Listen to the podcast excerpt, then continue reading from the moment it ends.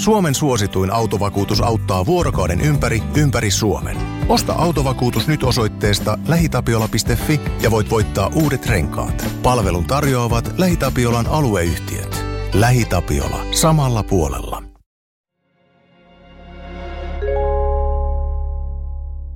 Kuuntelet Murha Pohjolassa podcastia. Podcastin on tuottanut Podimolle Suomen podcast media. Helluntai-aamuna 22. toukokuuta 1999 koko Norja heräsi uutiseen väkivaltaisesta kolmoismurhasta. Vanhempaa avioparia Marie ja Christian Orderyydiä ja heidän 47-vuotiasta tytärtään oli ammuttu useamman kerran lähietäisyydeltä pienessä maalaiskunnassa Oslon pohjoispuolella.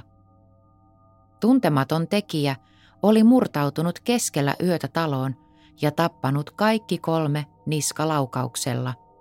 Paikalta ei löytynyt DNAta eikä teknisiä jälkiä, mutta talo oli täynnä ammuksia ja tyhjiä hylsyjä. Murhat olivat julmia, käsittämättömiä. Pariskunta oli kahdeksankymppinen, he olivat jo pitkään olleet eläkkeellä maanviljelijän työstään – ja pidettyjä paikallisessa yhteisössä. Kristianilla oli syöpä. Tytär Anne oli vain kaksi viikkoa aiemmin menettänyt miehensä syövälle. Hän oli tullut viettämään helluntai lomaa vanhempiensa luo. Kuka nämä kolme ihmistä tappoi ja miksi? Tämä on vielä tänäkin päivänä arvoitus.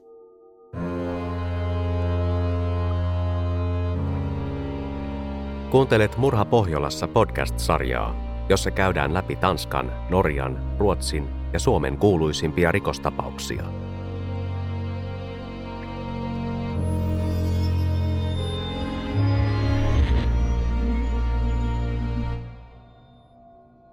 Seuraavaksi kuulet tosi tarinan, jonka taustatutkimuksen ja kertomuksen on laatinut Janne Agard. Tarinan lukija on Heidi Naukkarinen. Tämä tarina perustuu eri medioissa käsiteltyihin faktoihin. Kaikkia yksityiskohtia ei ole otettu mukaan, emme kauta kantaa itse juttuun. Se on oikeusjärjestelmän tehtävä. Kannattaa kuitenkin varautua siihen, että välillä tarina saattaa olla rankkaa kuunneltavaa. Onhan kyse oikeiden ihmisten elämästä ja kuolemasta. Tarinamme alkaa Sörmsandin luonnon kaunilta alueelta Glommajoen lähellä – jossa Marie ja Christian Orderyd asuivat koko elämänsä. Christian oli itse rakentanut maatilansa nuoruusvuosista lähtien. He uurastivat monta vuosikymmentä ja Orderydin tila kehittyi miljoona bisnekseksi, jossa oli tehokasta maanviljelyä. Tilalta saatiin suuria satoja, oli mökkivuokrausta ja kotieläimiä. Kristianin ja Marien poika Per odotti perivänsä koko tilan jonain päivänä. Hän työskenteli tilalla sekä oikeustieteen opintojensa aikana että sen jälkeen, kun hän päätti liike-elämän sijaan keskittyä maanviljelijän uraan. Hänen isosiskonsa Anne keskittyi suurkaupunkielämään Oslossa, jossa hän viimeisteli yliopisto-opintojaan. Myöhemmin hän meni naimisiin opiskelukaverinsa kanssa – Tämä sai töitä ulkoministeriöstä ja Annesta tuli puolustusministerin sihteeri. Per ja Anne olivat hyvin erilaisia. Per oli introvertti ja aika ujo. Häntä kiinnosti maatilan työt, eikä hänen elämässään ollut paljon muuta. Hän oli rehtimies, hoikka, korkeaotsainen. Hänen hiuksensa olivat maantien väriset. Hän ei todellakaan ollut mikään Don Juan. Mutta yhtenä päivänä hänen elämäänsä astui kaunis eläinlääkäriopiskelija ja Per rakastui päätä pahkaa tähän tummaan 21-vuotiaaseen naiseen. Hän osti jopa kiiltonahkakengät ja prässihousut tehdäkseen tyttöön vaikutuksen. Ruskea silmäisen naisen nimi oli Veronika. Heidän rakkaustarinansa osoittautui kohtalokkaaksi – Veronika tuli köyhästä monilapsisesta perheestä ja hänen lapsuuttaan leimasi epävarmuus. Per edusti hänelle sellaista turvallisuutta, jota hän oli kaivannut koko elämänsä. Se tarkoitti myös taloudellista turvallisuutta. Siitä hän mainitsi estoitta niin ystävilleen kuin perheelleen. Appivanhemmat Marie ja Christian asuivat pienessä eläkeläistalossaan ja Per ja Veronika asuivat tilan päätalossa muutaman sadan metrin päässä. Ei sekään ollut mikään loistelias asunto. Huonekalut olivat vanhentuneita ja keittiö kulunut, mutta vuosien myötä pariskunta oli saavuttanut sellaisen elämäntyylin, että heiltä jäi siitä vähän säästöönkin. Heillä oli koiria. He osallistuivat kaikenlaisiin rientoihin ja vaihtoivat usein autoa. Veronikan sisarpuoli vieraili heillä usein pienen poikansa kanssa. Sisarpuoli oli kaupunkilaistyttö Oslosta, ja aina välillä kaupungin yöelämä ja huumeet tempaisivat hänet mukaansa, joten poika asui isänsä kanssa. Äidillä oli kuitenkin mahdollisuus tavata poikansa, kun hän oli käymässä Orderyydissä. Ja sisarpuolen kodista muodostui muutenkin hänelle eräänlainen turvasatama.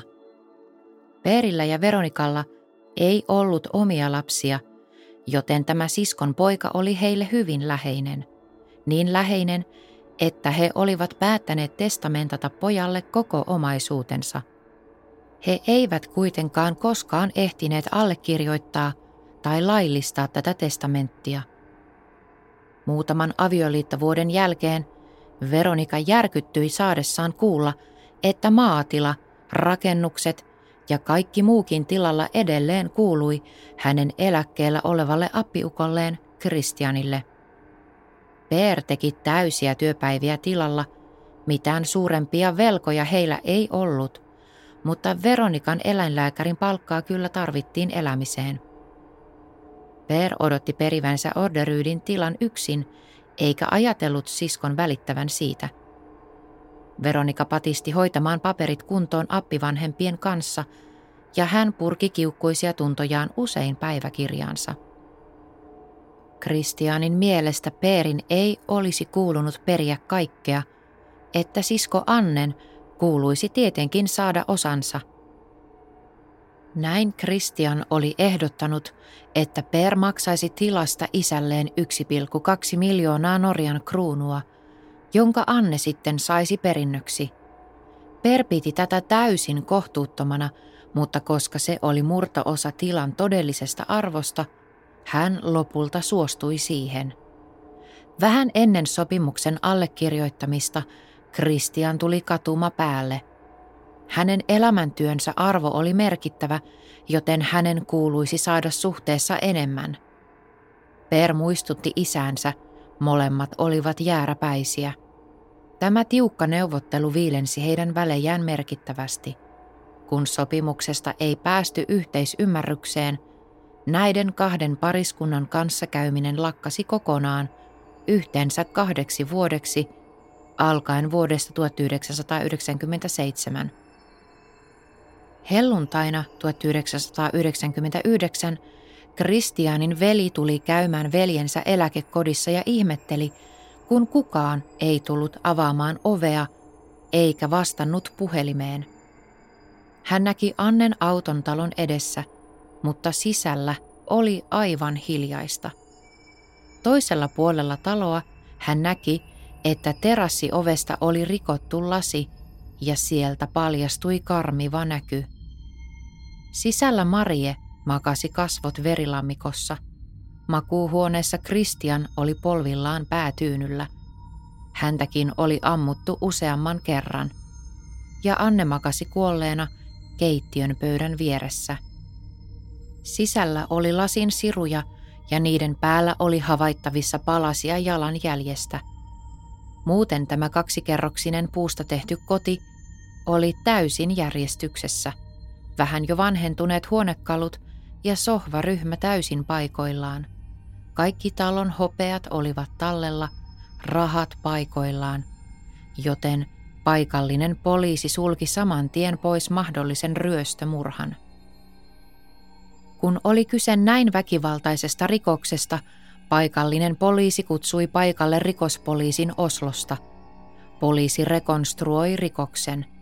Näytti siltä, että paikalla oli kaksi tekijää, jotka olivat tulleet sisään terassin ovesta. He olivat ensin menneet Kristianin luo, jota oli ammuttu rintaan 38 kaliberin revolverilla. Hän oli saattanut ehtiä istuma asenton sängylle ennen kuin häneen osui. Sitten murhaaja käänsi ruumiin kasvot alaspäin ja ampui häntä niskaan 22 kaliberin pistoolilla. Marie makasi sängyssä. Häntä oli ammuttu useamman kerran, mutta laukaukset eivät olleet osuneet elintärkeisiin elimiin. Hän oli todennäköisesti ryöminyt Kristianin luo nähdäkseen, onko tämä vielä elossa.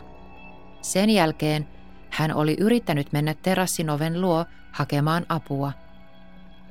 Anne nukkui alakerrassa ja oli varmasti herännyt laukaisuihin. Noustessaan portaita keittiöön, murhaajat olivat nähneet hänet ja ampuneet häntä. Hän oli kuollut välittömästi.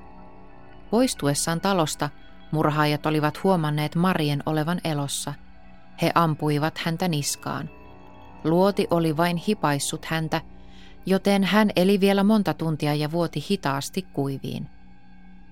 Murhat oli suunniteltu pieniä yksityiskohtia myöten. Murhapaikalla ei ollut muita todisteita kuin tyhjät hylsyt, yksittäinen luoti parketilla ja yksi osittainen jalanjälki oven edessä olevissa lasin siruissa. Naapurit eivät olleet nähneet eivätkä kuulleet mitään, eikä talon ympäristön perusteellinen tutkimus koirien kanssa tuonut mitään uutta esiin, paitsi oranssin villasukan. Ruumiin avaukset osoittivat selvästi, että rikospaikalla oli käytetty kahta asetta, 22 kaliberin pistoolia ja 38 kaliberin revolveria. Vaikutti myös siltä, että toinen tekijöistä oli kokenut ampuja. Toinen ampui ohi. Tutkimuksia jatkettiin valtavan julkisuuden saattelemana, mutta johtolankoja ei pahemmin löytynyt. Huomio kiinnittyi periin ja Veronikaan johtuen isän ja pojan viilentyneistä väleistä. Tilanne osoittautui paljon pahemmaksi kuin mitä Per antoi kuulusteluissa ymmärtää. Per oli haastanut oman isänsä oikeuteen, sillä hänellä oli osoittaa kauppakirja isänsä allekirjoituksella. Christian väitti, että allekirjoitus oli väärennetty ja valitti tilan omistajuudesta, mutta valitusta ei koskaan ehditty käsitellä. Poliisin tutkimukset johtivat läpimurtoon muutaman viikon kuluttua. Todistajat olivat kertoneet kahdesta henkilöstä, jotka olivat olleet ampumassa Orderyydin tilan läheisessä metsässä. Siellä oli ollut nuori vaalea nainen, Kristin Kirkemo, ja hänen poikaystävänsä Lars Grönneröd, jonka poliisi tunsi jo entuudestaan varkauksista ja huumeiden välityksestä. Murhat olivat ravisuttaneet koko seutua, joten kaikki ilmoitukset otettiin vakavasti. Poliisi kuulusteli nuorta paria – ja sai etsintäluvan Larsin asuntoon Oslossa. Sieltä löytyi huumeita, mutta myös jotain vielä oleellisempaa. Asuntoon oli piilotettu useita aseita. Niitä löytyi muun muassa lattiassa olevasta kolosta, joka oli peitetty isolla lipastolla.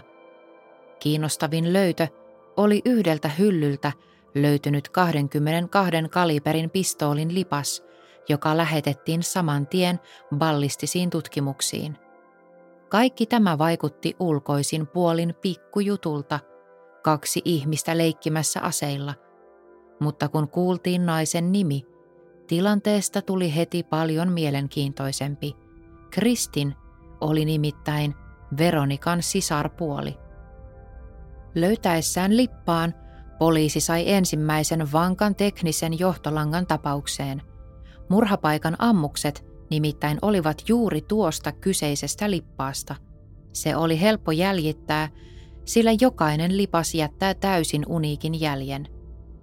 Kristin ja Lars pidätettiin epäiltyinä murhasta.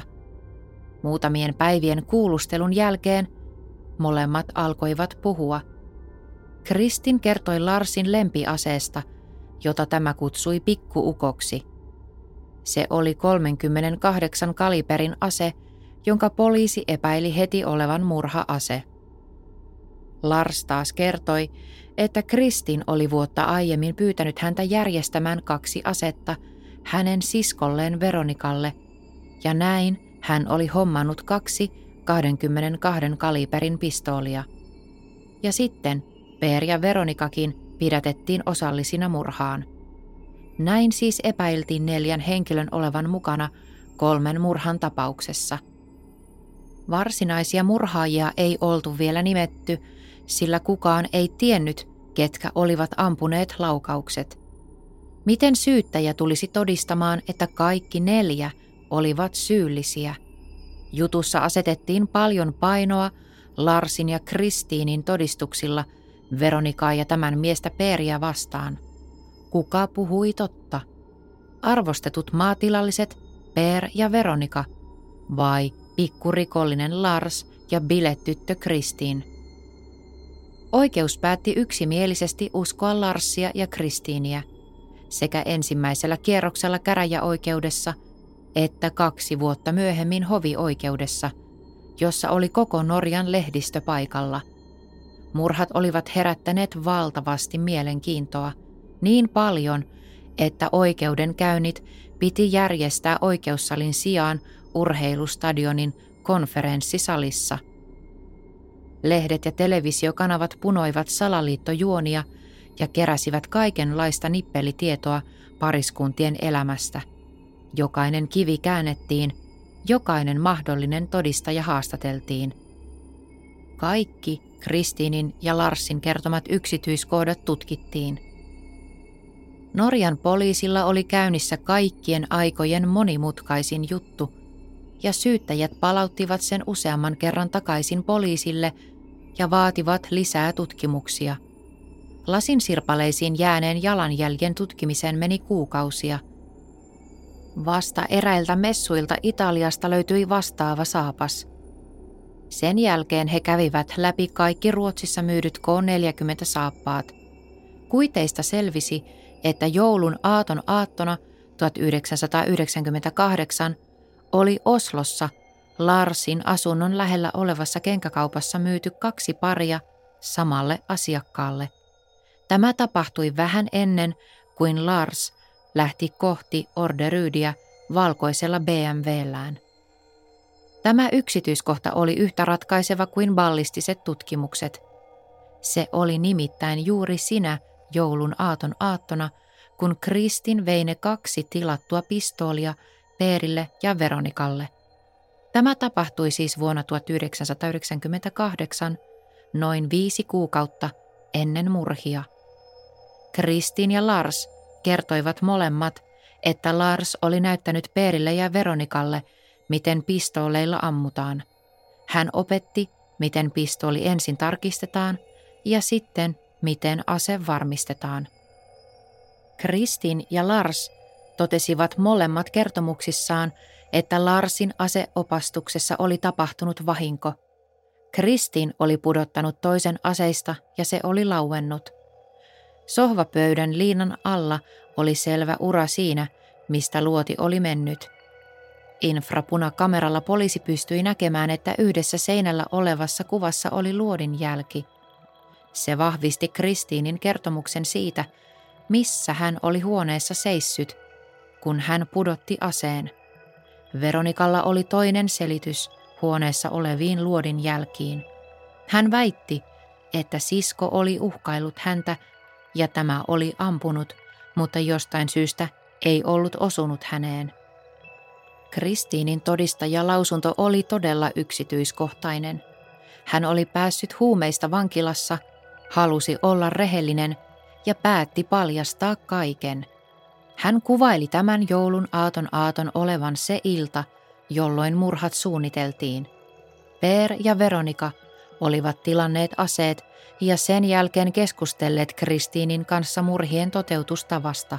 Hän kertoi, että miten he olivat suunnitelleet laittavansa sukat saappaiden päälle, ettei jäisi jalanjälkiä, ja käyttäisivät kertakäyttöisiä suojavaatteita, ettei jäisi mitään DNA-jälkiä.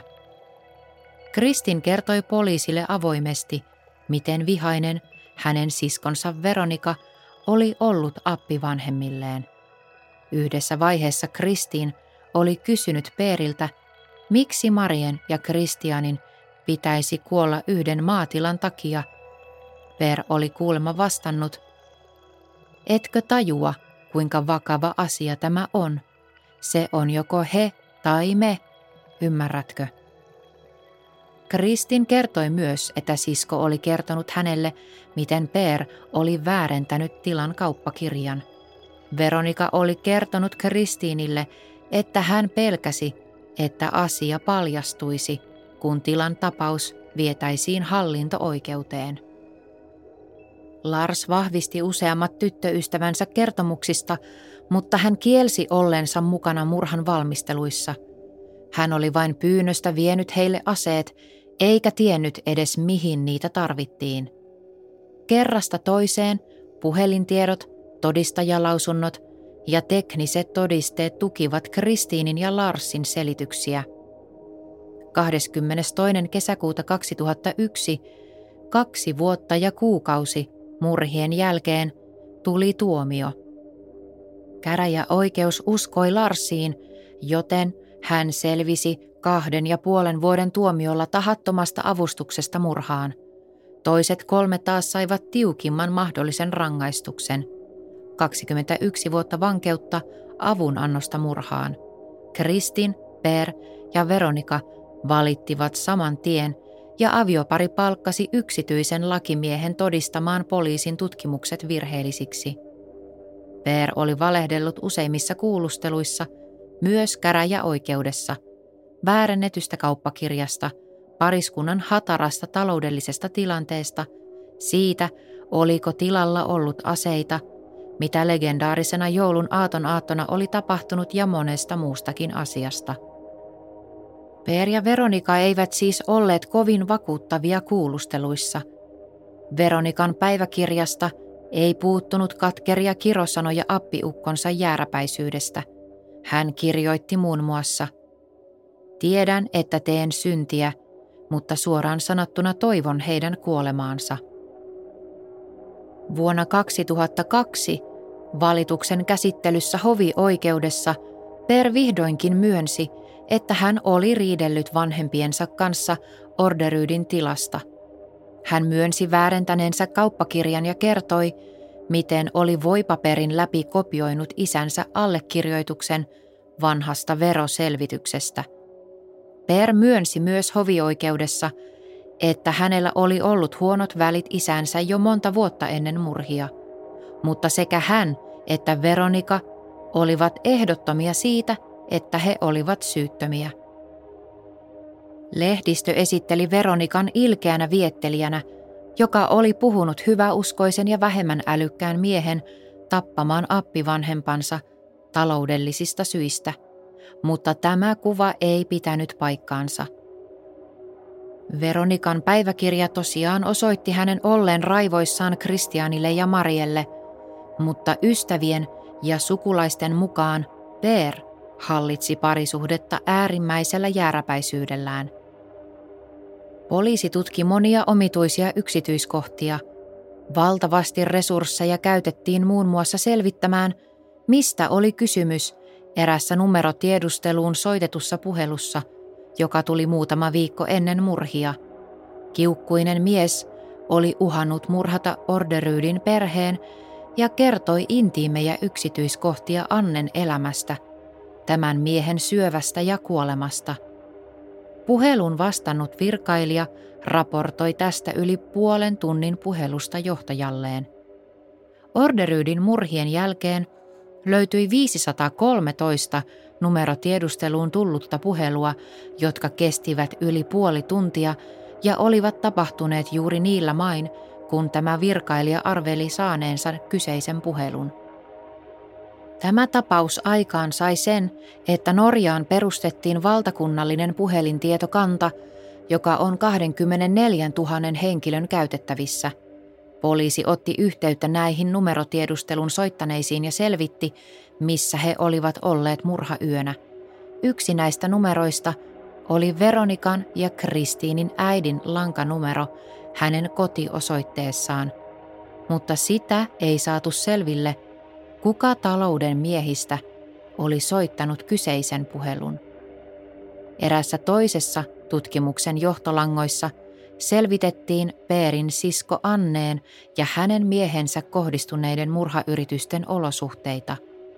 Muutama vuosi ennen Orderyydin murhia Annen auton alle oli Oslossa laitettu dynamiittipötkö, mutta siinä ei ollut ajastinta eikä sytytyslankaa.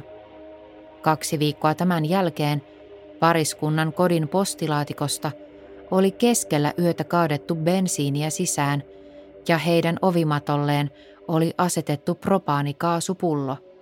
Onneksi se ei räjähtänyt. Nämä kaksi murhayritystä johti siihen, että pariskunta ensin piiloutui erääseen asuntoon Oslossa ja sen jälkeen he lähtivät työkomennukselle Yhdysvaltoihin. Poliisi ei koskaan löytänyt tekijää, vaikka näistä tapauksista tehtiin perusteelliset tutkimukset. Pariskunta palasi Norjaan vuonna 1998. Vuosi sen jälkeen Annen mies kuoli syöpään ja hänet itse murhattiin kylmäverisesti.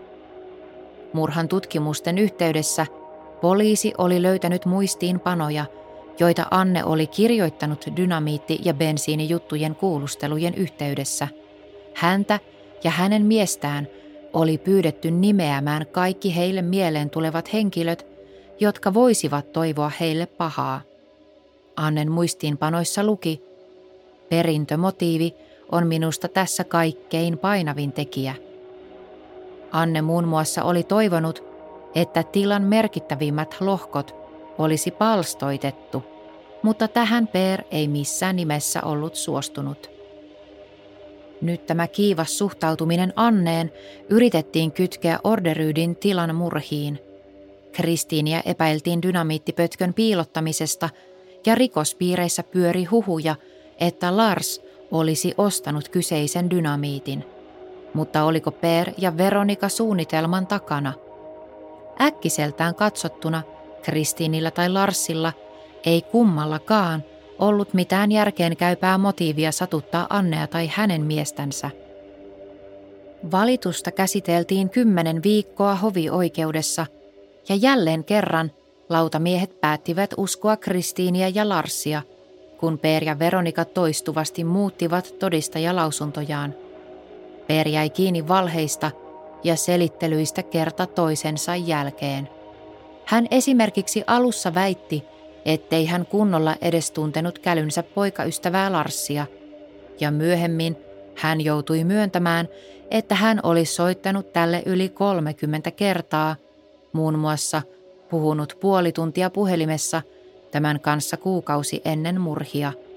Myöhemmin tutkimusten aikana Kristin esitti Alibin murhayölle, että hän oli istunut ystävänsä kyydissä, kun tämä oli jakanut lehtiä Oslossa – mutta siitä oli ristiriitaisia tietoja, oliko hän oikeasti mukana autossa vai oliko se vain hänen kännykkänsä, joka oli siellä autossa, ja näin merkitsi hänen olleen liikenteessä sinä yönä.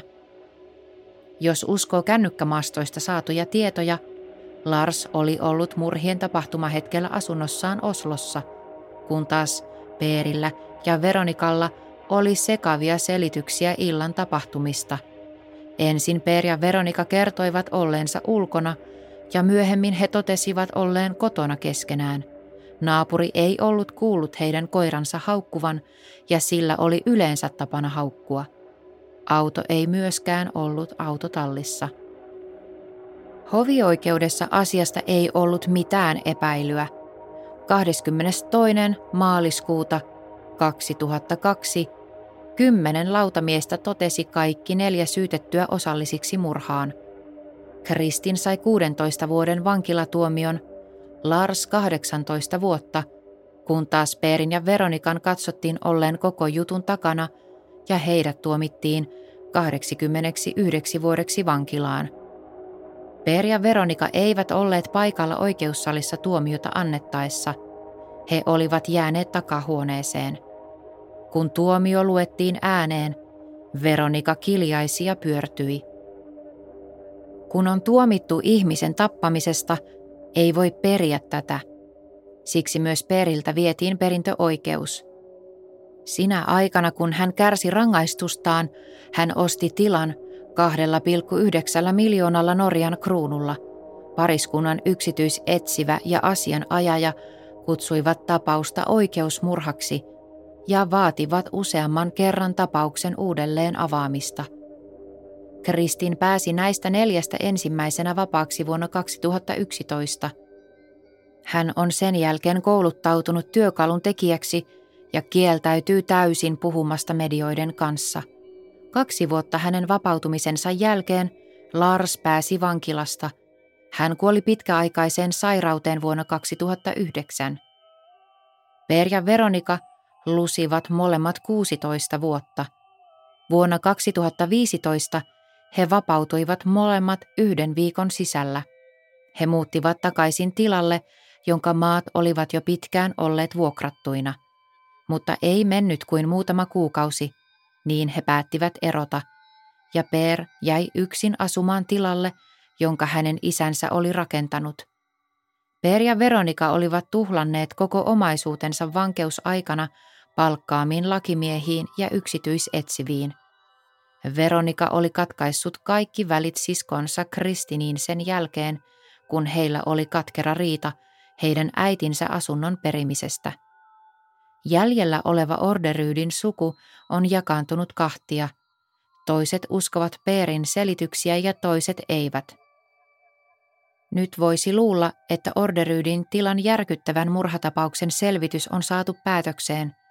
Itse jutun tutkinta on lopetettu ja tuomiot annettu, mutta yksikään neljästä tuomitusta ei ole myöntänyt mitään eikä kertonut, kuka heistä – painoi liipasinta ja tappoi Kristianin, Marien ja Annen. Mutta Per ja Veronika odottavat jo kolmatta vuotta Norjan uudelleen käsittelykomission päätöstä siitä, myönnetäänkö heille lupa käynnistää Orderyydin tilan murhatapauksen oikeudenkäynti uudestaan.